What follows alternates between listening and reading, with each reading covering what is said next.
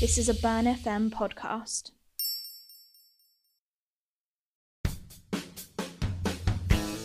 The Selly Sportscast from Red Brick and Burn FM. Your go to for West Midlands sport.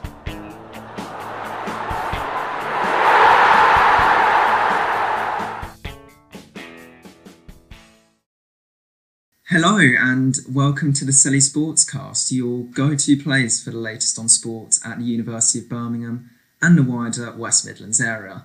This is a podcast from Redbrick Sports and Burn FM Sport, and I'm Kit. And today I'm joined by my fellow Redbrick Sport editor Lauren. Lauren, how are you doing today? I'm doing all right. I'm I'm doing good. Got some hard hard university work in earlier, and now looking forward to recording this. That's that's good to hear. That's certainly more than, than I can say today so far. It, it doesn't happen regularly. a lot's happened, I think, since since we last recorded. We've gone into a second national lockdown in England. We've had an election. The coronavirus saga continues, but you've still managed to get some football last weekend.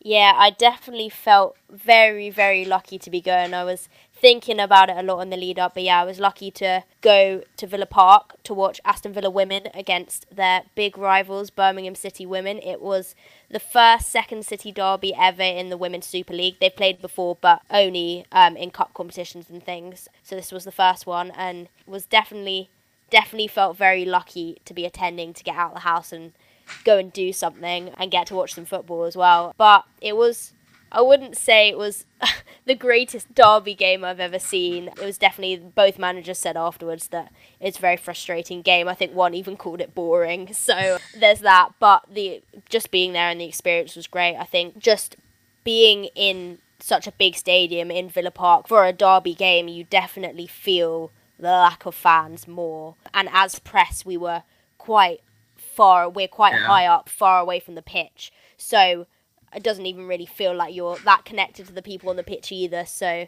it was definitely a weird feeling, but a great experience to be there and get down to cover it and be part of like a little bit of WSL history, I guess. And Birmingham City came away with a 1 0 win. It was one of those games where both teams had a very frustrating time in front of goal and couldn't quite fashion any really great chances and it was just decided by a little bit of quality in the end from Birmingham City. Just from your experience, I want to know what it's like going to these football matches in a in a COVID world. Because I remember last season, back in those days when fans used to be able to go as well, I went to a few games at Molineux in the press box with Roderick, and one of those games I went to was Wolves Liverpool, and obviously that was absolutely packed. It was live on TV. It was a, a game under the lights, and I just remember being in just a packed press room, people from all over the world, and it just seems like a world away from anything that would happen now. Is it all really kind of regimented about where you are allowed and allowed not to go? Yeah, it's very careful. I mean, Villa had like a very, very specific one way system in place to make sure we got where we need to go. Didn't read my emails correctly, so I ended up walking at least 10 minutes in the wrong direction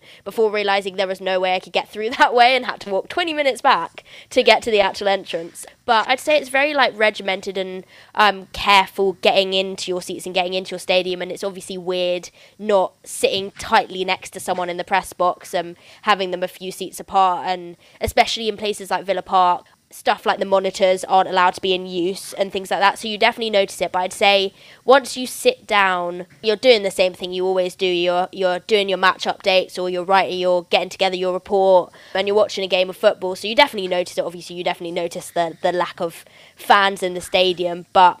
I think I definitely felt it more getting there and getting into the stadium and getting into my seat than than when the game starts. That's more when the game starts. You much more notice the fans than kind of you yourself and what you're doing. But yeah, overall, I just feel lucky to still be able to go. You know, obviously, I'm going there as press and I'm going to work and put out content, but above all, I'm still just a massive football fan. So Yeah. to be able to go to any kind of games, whatever they are, in this kind of time, I feel just extremely lucky. I haven't been myself yet this season to a game, but at Red Brick we've sent rights to a couple of games down at Birmingham City, and we're just so grateful that they can find a place for us. But yeah, should we get into our guest for today, Lauren? Yep, let's go ahead. We've got Ella Franklin Fraiture of Aston Villa Women's. She is a graduate of the University of Birmingham. We had a nice chat with her about her time at university, the step up to playing professionally, step up to playing in the Women's Super League. It's a, it's a really good interview, and we we really enjoyed doing it. Yeah, without further ado, let, let's get into the interview. Hi, Ella. Thanks so much for speaking to us today. The first question I'd like to ask is about obviously the match on the weekend, the Derby fixture against Birmingham. Obviously, it was the first second city derby in the WSL. You played them before back in 2018 when you weren't with the club. But as Gemma said before the match, it was always going to be, you know, a very different fixture to that. What was your assessment of the game and what it was like? Yeah, it was. I think we were really, really disappointed because we obviously lost 1 0. We'd had such a good week leading into it. So we'd won our first Women's Super League match last weekend against Brighton. We won against Coventry 9 0. And I think like everyone's morale was really, really high. And then it was just so deflating to lose 1 0. And it was just obviously with derbies, you kind of have an expectation that it's going to be a really high intense kind of match. But I think actually it was it was quite flat from both teams really. So I'd say it probably didn't meet the expectations of a derby match. But yeah, overall we're just really really disappointed to lose. But we're not going to let the game define our season, and hopefully we can still build on what we started at the beginning of the week. Gemma Davies, the Villa manager, for anyone that doesn't know, Gemma kind of said post match that for I think both teams at times it was a very frustrating game. It was kind of game where both teams at different points in the game had lots of possession and were keeping the ball really well, but it was just kind of in in the final third, the decision making it didn't go the way perhaps you guys wanted it. Was it was it a frustrating game on the pitch to play and be a part of as well? Yeah, it was really frustrating. It was a really weird match to play because I think neither team, like you say, was in the final third. Neither team could really break into the box and have any proper chances. So uh, I think first half we had the better of the ball possession, but again we couldn't break through Birmingham, and they sit quite deep, and they make it difficult to kind of break through. They're very compact, and I think to be fair to them, they did they did a really good job at like covering those spaces that we like to play in, and just made it really difficult. And I think, to be honest, a nil-nil probably would have been a fair reflection of the game because neither team, as I said, had many chances. But I feel like Birmingham, they had that one chance that they needed and they just nicked, nicked the game. And sometimes football goes like that. Like neither team really deserves to win, but unfortunately, they got the win. But yeah, um, and in the pre-match press conference, Gemma also said that she actually thought that you having that midweek game that Birmingham didn't have might work in your favour because of the nerves of the derby. Perhaps it gives you a mm-hmm. way to kind of split up the week and have a different focus throughout the week. Do you think that ended up being the case, or do you think it was actually a bit of a downfall, them being a bit fresher? I don't know. We played quite a different team against Coventry, so a lot of the kind of starting eleven that played on Saturday actually had been rested midweek anyway. So I don't really think it would have played too much into their hands. I think it was actually good for us just to get more goals and build that confidence. And honestly, we were so confident going into the fixture and it just didn't quite click on the day. So I don't think the Coventry fixture really had too much of a kind of impact on, on the fixture on the weekend. Yeah, and uh, finally on the game, because I don't want to dwell on it too much, obviously, despite the kind of result, what was it like being back at Villa Park and getting to play at Villa Park? And as someone in the crowd, I definitely perhaps felt the lack of a crowd more because it was a derby game than in other games I've been to, obviously, that have been behind closed doors. Did you guys feel that on the pitch as well? Obviously, it's amazing playing at Villa Park, and it's really kind of good that the that Villa have given us the opportunity to play there. But I must say, I really did feel it at the weekend. It just felt very quiet, and you wanted the fans to sort of be there and give you that extra push and I must say, for the first time, I really felt it. And I think it's just because it's such a big stadium for such an exciting game. Honestly, it would have been so amazing to fans there. And obviously, it was women's football weekend as well. So, with the men's international break, I think we would have got so many fans in the stadium. And it's just. Yeah it's a shame, but yeah, I must say it was it was the first time I really felt like it really needed fans just to kind of lift yeah. the games in certain periods. So yeah, definitely. No, I felt literally exactly the same. I was sat yeah. there and I was just like, wow, this feels it so big like, and so empty. So echoey, like you could hear everything, yeah. and yeah, it just it wasn't. Yeah, even o- even after the the Blues goal, like it just felt so empty. Like they were obviously yeah. delighted, but yeah, it was definitely from you know an audience perspective, definitely for me as well. The time I felt it the most so far this season. Yeah, definitely, definitely agree with you. Yeah. Hopefully, slightly happier times. Talk about your time at the University of Birmingham. So you graduated with a degree in sports science. And when you think back to your time at UOB, just what are, what are some of the first things that come to mind, either football related or elsewhere? Honestly, I literally had the best time at UOB. Like it brings back so many good memories. The memories I probably think of the most are just like from my first year, just like sports nights. I literally, I was a different person back in first year. Honestly, I've turned into such an old granny now, just because I'm obviously a professional footballer now. I can't, I can't do anything really. But yeah, in my first year, I was just a crazy 18 year old that literally went to the guild every Wednesday. Played obviously for the for the football ones, so just literally loved being part of that team. And then going into second and third year, I actually stopped playing for the ones after first year because I was trying to balance club football as well.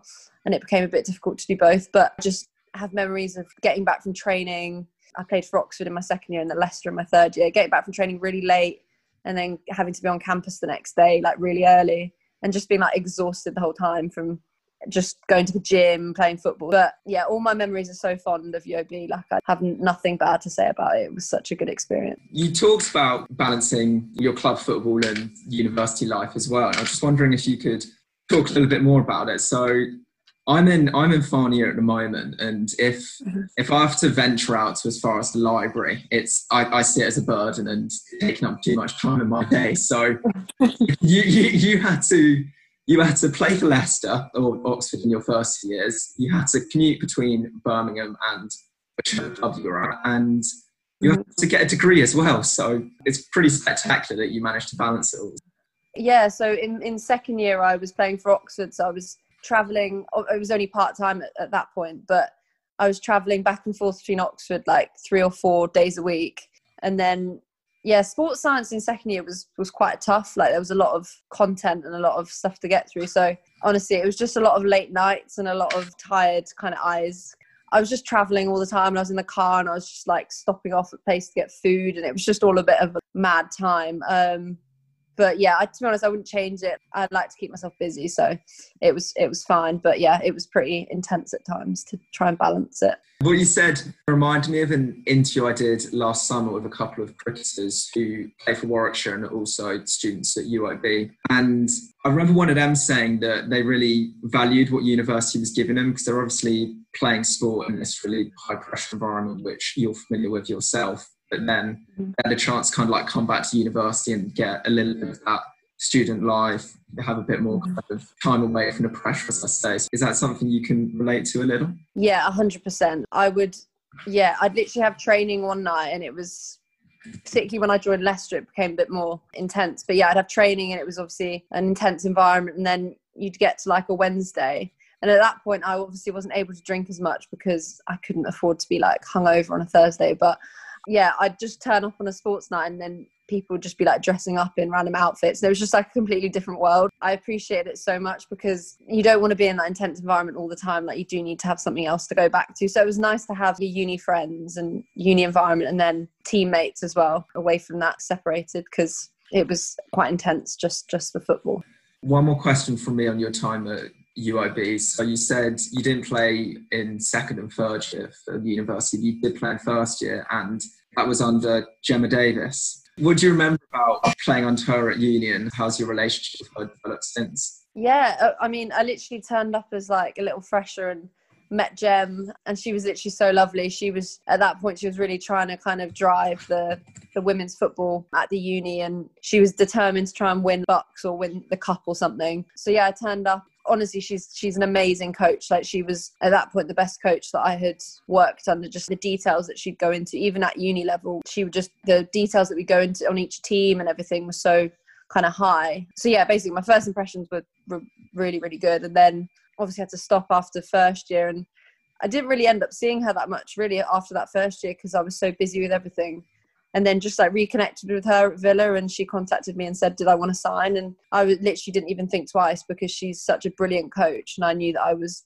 going to be able to develop under her. So yeah, it's really, really good to be working with her again. She's taken Villa on leaps and bounds since she's come in. One more question, actually, from me, kind of on the topic of uni. In terms of kind of education, obviously, we see in the men's game the level that they get to, you know, the pathway that they have means that university and next steps are something that's not obviously something in the front of their mind. You can see that after their career, they're probably not going to need to think about a second job, whereas in the women's game, that's not the case. You can't just afford to stop working after you retire. So, mm-hmm. university and having that education pathway is obviously a lot more important. And how were UOB with supporting you with getting your education while playing football like that? So, in my first year, I was on the it wasn't the full scholar program, but it was the one underneath. I don't the know what it's called. One, yeah, I, yeah. I got like a bit of support because at that point I was obviously playing kind of semi-pro, so it wasn't deemed as being in the highest bracket of kind of support. But yeah, so they were great in first year. I had like nutrition workshops and things that I could go to, and psych- psychology workshops, and they helped a bit financially as well. And that was obviously really, really great. But then when I went into second year, because I was no longer playing for the uni team, the support stopped because obviously yeah. in order for them to support you you obviously need to play for like one of the uni teams. So unfortunately that stopped. But to be honest it was fine anyway. And like lecturers and stuff were really supportive. Like there was a couple of times when i had to hand in things a bit late and they they were pretty flexible with it. And like my personal tutor was really good as well. So yeah overall they were great um, particularly in that first year. Moving on to villa a bit more now. So obviously you joined for the 2019-2020 season and basically not to sugarcoat it but you basically ran rampant last season. It was pretty convincing. Obviously the season didn't end the way it was meant to but it was a very very convincing you know lead at the top. And there was definitely regardless of coronavirus no no catching you guys. What was it like to play in that team and be part of that team? Obviously you were injured for a fair bit of the season but what was it like to be part of that team last season? Yeah it was it was honestly amazing. As soon as i arrived at villa i think they were suddenly really supporting the women's team and we were having access to like everything at body at Bodymoor Heath the men's training ground and you know you could really tell that it was going in the right kind of steps forward and it was very very professional and I had a really good feeling about the season. And then they recruited really well as well brought in a couple of like women's super league players as well. So we had a really strong squad and I think we just had such a resilience last year that we were never going to be beaten like in a couple of games. It was very very close and you know we needed a goal and we always just managed to find that extra gear and kind of get the goal that that we needed to get the win. So it was amazing and it just felt it kind of felt like we were relentless last year. Like we just weren't going to kind of back down and let anybody else win the league. I was so glad when when the fa did did say that we were going to get promoted because at that point we were six points clear. So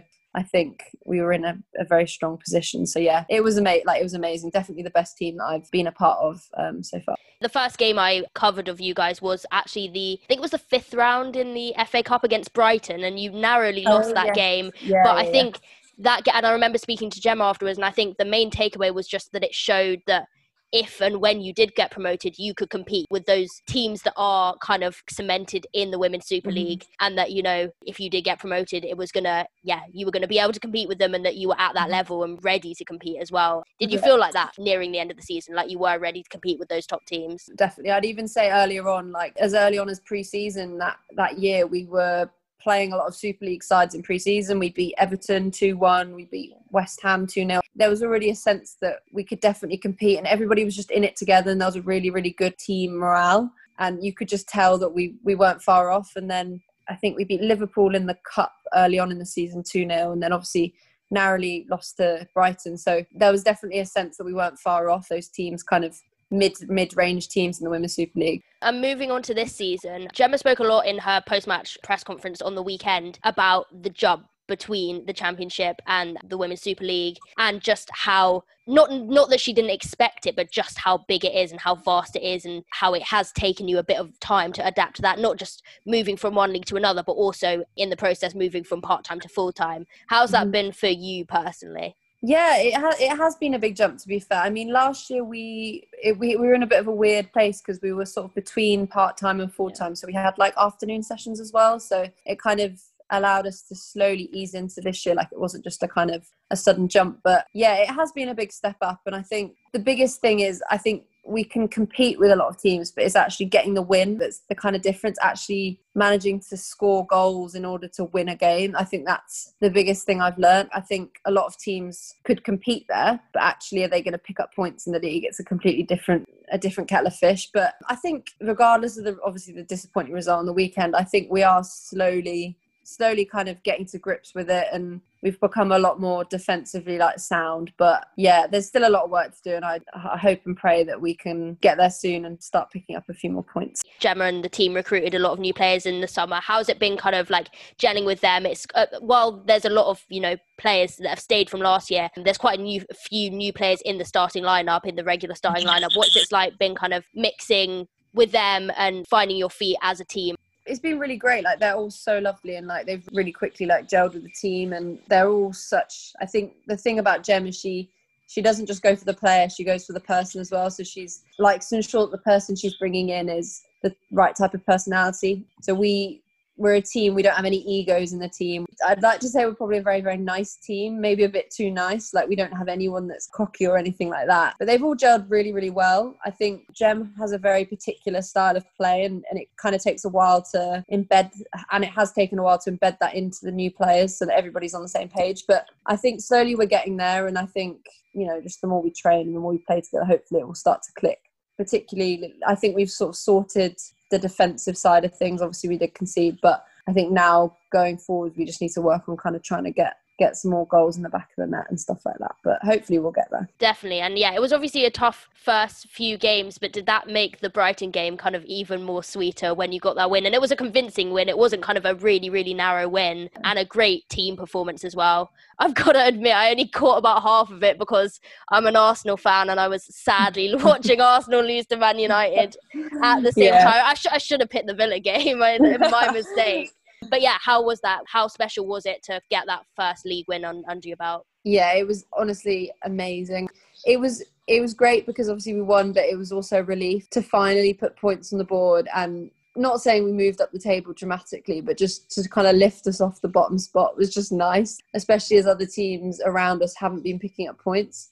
I think what was most pleasing was that it, like you say, it was just the way we won. Like it was just a very, very dominant performance. And it kind of reminded me a bit of last year. It was a real team performance. Like I'd say everybody played well. There wasn't necessarily like one standout. It was just a real, real good team performance. And yeah, it was a really sweet win. We were just all so, so happy to, to finally win. And I think, I think if we can play like that, you know, more often, then definitely we'll get some more points. And Brighton have proved a very competitive team this year, obviously holding Man United. They yeah. got a, great win at the weekend, so it wasn't like you could yeah, kind of, you know, losing to you losing to the, the bottom place team, the kind of t- like a, a team you'd expect to win against. It was definitely, you know, a big win against yeah, a good side. Definitely, Brighton are they've obviously established themselves quite a solid team in the league and I think this year especially people were quite surprised the way they started and I think they probably went into the game thinking this is pretty much a a win for us. Like, I, I think they probably underestimate, underestimated us slightly, but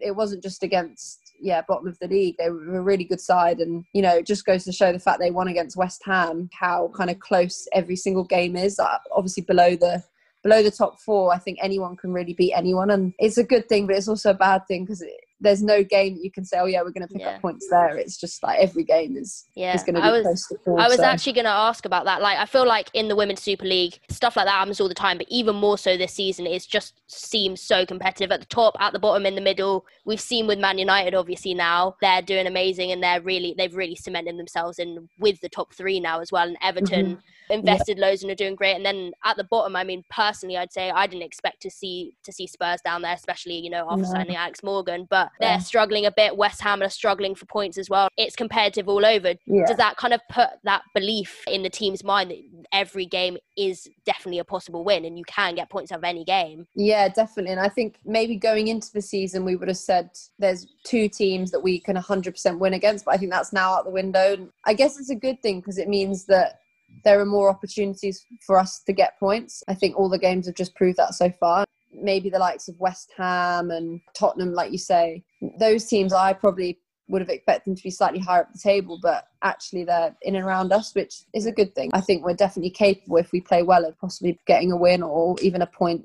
Villa obviously had to miss a couple of games because of coronavirus cases in your squad. And when you look at the table, that means you've obviously played two less games than most of the other mm-hmm. teams. Are you kind of looking at the table and saying, we've got games in hand, we just need to kind of keep in touch with the teams around us and above us and when those games come, we've got a great chance to make up ground. I think it's always nice to know that you have games in hand. And I think the fact that I mean, obviously we're not far off bottom, but we're not currently bottom of the table. We've still got two games in hand, so I think definitely it's gives us kind of confidence. I think the two games that we had to cancel were was it I think it was Blues and Bristol. So we've now got that yeah. Bristol game. So all eyes on that Bristol game now. That's a really really important game for us. But yeah, definitely I think the fact we're not bottom is a good thing. And, and that's the aim, just to kind of consolidate your status in the Super League, both in a sense and for you personally yeah definitely that that's the kind of main goal this season is to stay in the league because i think even in that in itself is is a difficult task and then once we do that we can then really start to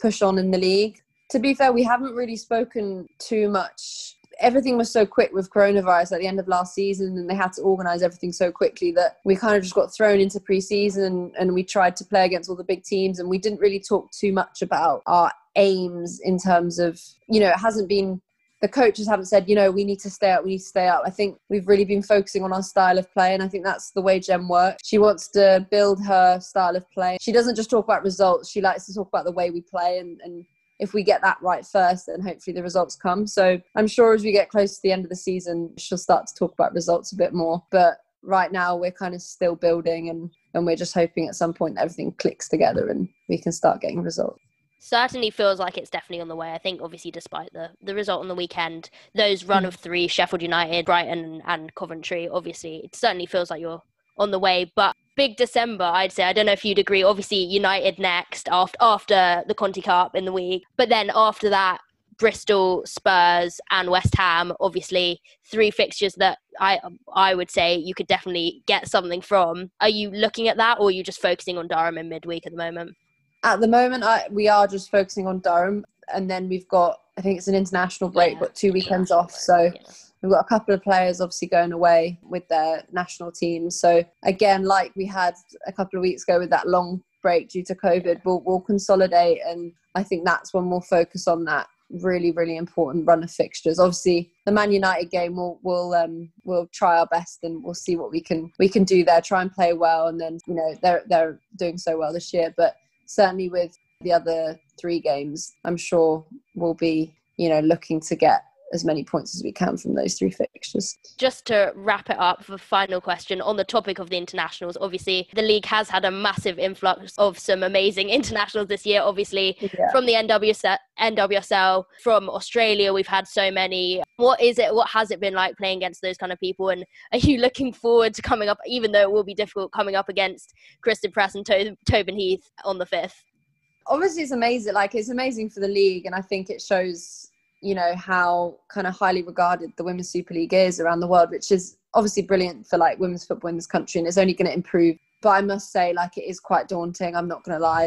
I've gone from playing yeah in the championship where it's just a completely different world and then man united i'm going to be up against tobin heath probably on the left hand side. So yeah i must say like it, it is daunting but all you can do is do your best. I just try and remind myself that, yeah, she's obviously one of the best players in the world. And if I can come away from that game and say, actually, that wasn't too bad, then that's a sign of, you know, how much myself and everyone around has kind of improved. So I think you just have to look at it like a bit of a learning experience and just try your best. And, and you know, if you do well, then that's really, really amazing. So yeah, I try not to get too intimidated by it because it can be quite at times.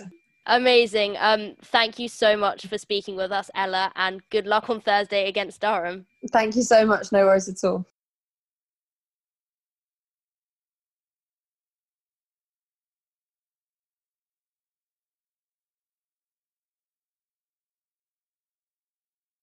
So that was our interview with Ella, Aston Villa women's footballer and ex UAB student. Kit, how do you think that went? Really well, I thought. She's she's just like us. She was very different in first year and she likes a sports night. So good to see that we've all got some things in common.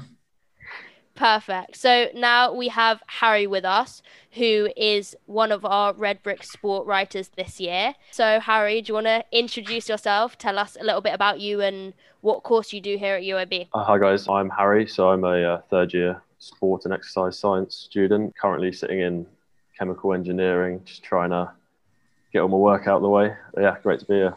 Perfect. And what are the sports you kind of love? Definitely football. Followed football throughout my whole life. Big Birmingham City fan, unfortunately. Keep very keen on rugby and cricket as well. I think that was my exact answer, minus the big Birmingham City fan bit. so that's great. And what would you say, kind of across your whole life, I guess, is your favourite or one of your favourite sporting memories? Got to be Obafemi Martins scoring the 89th minute, the League Cup final against Arsenal to win Birmingham City their first trophy since the 1960s, I think it was. I think that was my first football heartbreak. So, as an Arsenal fan, I remember that sitting in my dad's best mate's living room watching it thinking okay this is a definite cup win it would have been like probably the first like trophy i would have remembered because i was a bit too young i was i was Mm. around but i was a bit too young in the invincibles era and my dad was like we're winning it there's no way we're not we're not winning this and then a shocking game for us and Yeah. heartbreak I think literally every single person, including Birmingham fans, thought Arsenal would Yeah. beat us at least 3 0 or whatever. That was in the period when, as Lauren was saying, that Arsenal just had that that trophy drought, and it was hilarious to to root against Arsenal when they couldn't win once. F- FA Cup 2014 was a sad day. we couldn't even do it the easy way. You would have thought we got we get that second chance, another fairly easy team to beat, and it took us a a while. Remember. Uh, let's say it took us a very long while, but we got there in the end. Yeah, so Harry, you mentioned big Birmingham City fan. You've been to one game, I believe, for us this year, which is great of Birmingham to find space for us in the press box. And you've written a good few articles for us about Birmingham as well. How would you say the season's going so far? I think there's definitely been improvements from last season. Not hard because last season was horrific. But since then, Aitor Karanka's come in, who has promotion experience with Middlesbrough previously. So I think that kind of lifted the mood in the club a bit. That was a bit of a coup getting him in. But overall, so far this season, it's been pretty inconsistent, I'd say. Three wins from 11 games. You see what he's trying to do. He's definitely tightened up the defence, but there's still not a lot to shout about going forward. A few weeks ago, we had two two good wins in a week against Huddersfield, which was the game I covered for Redbrick, and then Preston afterwards. The week after that, we went and lost at home to Wycombe, who are rooted to the bottom of the table. So that pretty much sums it up at the moment. Yeah, and I was looking at the championship table, and in classic championship style, I believe you're six points off the playoffs and six points off the relegation places, which just sums up the championship. Just a massive mess. Ten good games in your in the top two, ten bad games you, you could be bottom. So is that something you feel this season? You said it hasn't been great, that it still could it could go either way. I mean, I think it always takes approximately about like half the season for it to kind of level itself out and to really realise who who the good teams will be. I think there's like Reading had seasons where they were like loitering around mid-table for the majority of the season, and then towards the end have just gone on brilliant runs and ended up in the playoffs. The same happened with Aston Villa a couple of seasons ago. They were mid-table around Christmas time and then ended up getting promoted. So anything can happen in this league. I'm a follower, not not avid watcher, but I'm a follower of Swansea City because it's my it's my grandpa's team and basically the whole of my dad's side of the family's team. And I probably don't watch it in the championship in much detail as I probably should, but I I follow Swansea's results and follow what's happening with Swansea and always not not just this season, but every week I come on, they can go from like I think they went from second to like seventh or eighth last week, and it it's just up and down the whole time. And as someone that's not actually watching the games, it's a bit weird to see them literally bounce around the table, or any team bounce around the table like that so easily. But it's definitely an exciting league. No, it is. Yeah, Any, anyone can beat anyone. I've noticed in quite a few of your articles, you don't seem best pleased with what's what's gone on behind the scenes at Birmingham in ownership in Oh yeah. time. So you want to give us a bit of an insight into how that's going? To be honest, I think throughout the whole of the club's history, the ownership has just be, always been pretty much a shambles. There was a period between, I think it was the early noughties up until like 2010, where we had David Gold, um, David Sullivan, who are at West Ham now. They've kind of steadied the ship. That was our most successful years, and then sold them to Carson Yeung in Hong Kong, who got prison for money laundering, and then we had another takeover got deducted nine points for breaching financial fair play. Always stuff going on behind the scenes, like nice people, people who like well respected, getting sacked because they're falling out with the owner. The list goes on. Really, it's just yeah, a bit of a circus. Is that something that you fear going forward? This poor ownership. We've talked about the potential to get at the top of the championship. Do you fear it could lead to you dropping down the divisions any further? Yeah, I definitely think it could. I think that's why the owners are so keen to get promotion. Because I think at the moment we're in about 80 million pounds worth of debt to the holding company. So they are relying on promotion for that influx of money, really. If they continue to loiter around mid table and flirt with relegation, then it's not looking good, really. a lot of championship clubs have that kind of attitude of just going all out for promotion, and if it doesn't work, you fall into financial trouble, which is something that the FA seem really keen to change of all the reforms that get talked about. But we're going to move on. We're going to move to the other footballing half of Birmingham.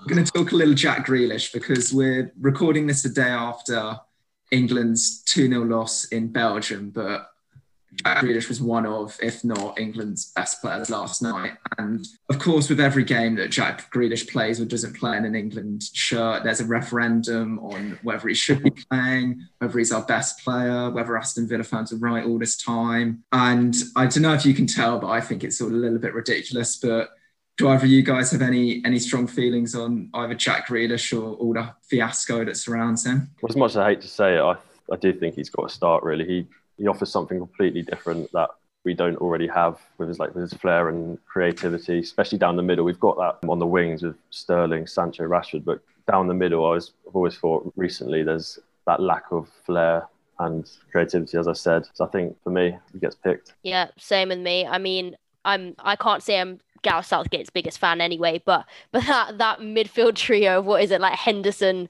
Rice, and and, and Winks or Dier, I just don't get it. When you have someone like Jack Grealish, you can break the lines and link up so well with the forward line. Of this great forward line we do have, how does he not get picked? And obviously, it was great to see him getting picked last night. And despite the tough loss, he proved why he should be there. He's only, in my eyes, going to continue that form with Villa. This new partnership with Ross Barkley as well is looking like it's just going to to continue to grow and grow this season. And for me, he's got to be there. I would agree, especially after last night. He was excellent. He, he was England's best player, in my opinion. So I should say that I'm just more annoyed that every single time he plays, we have to open up this debate about is he as great as Villa fans say he is? Because he's he's become one of those players which he's so adored by his his club. I remember it was the same when Dimitri Payet was at West Ham and played for France.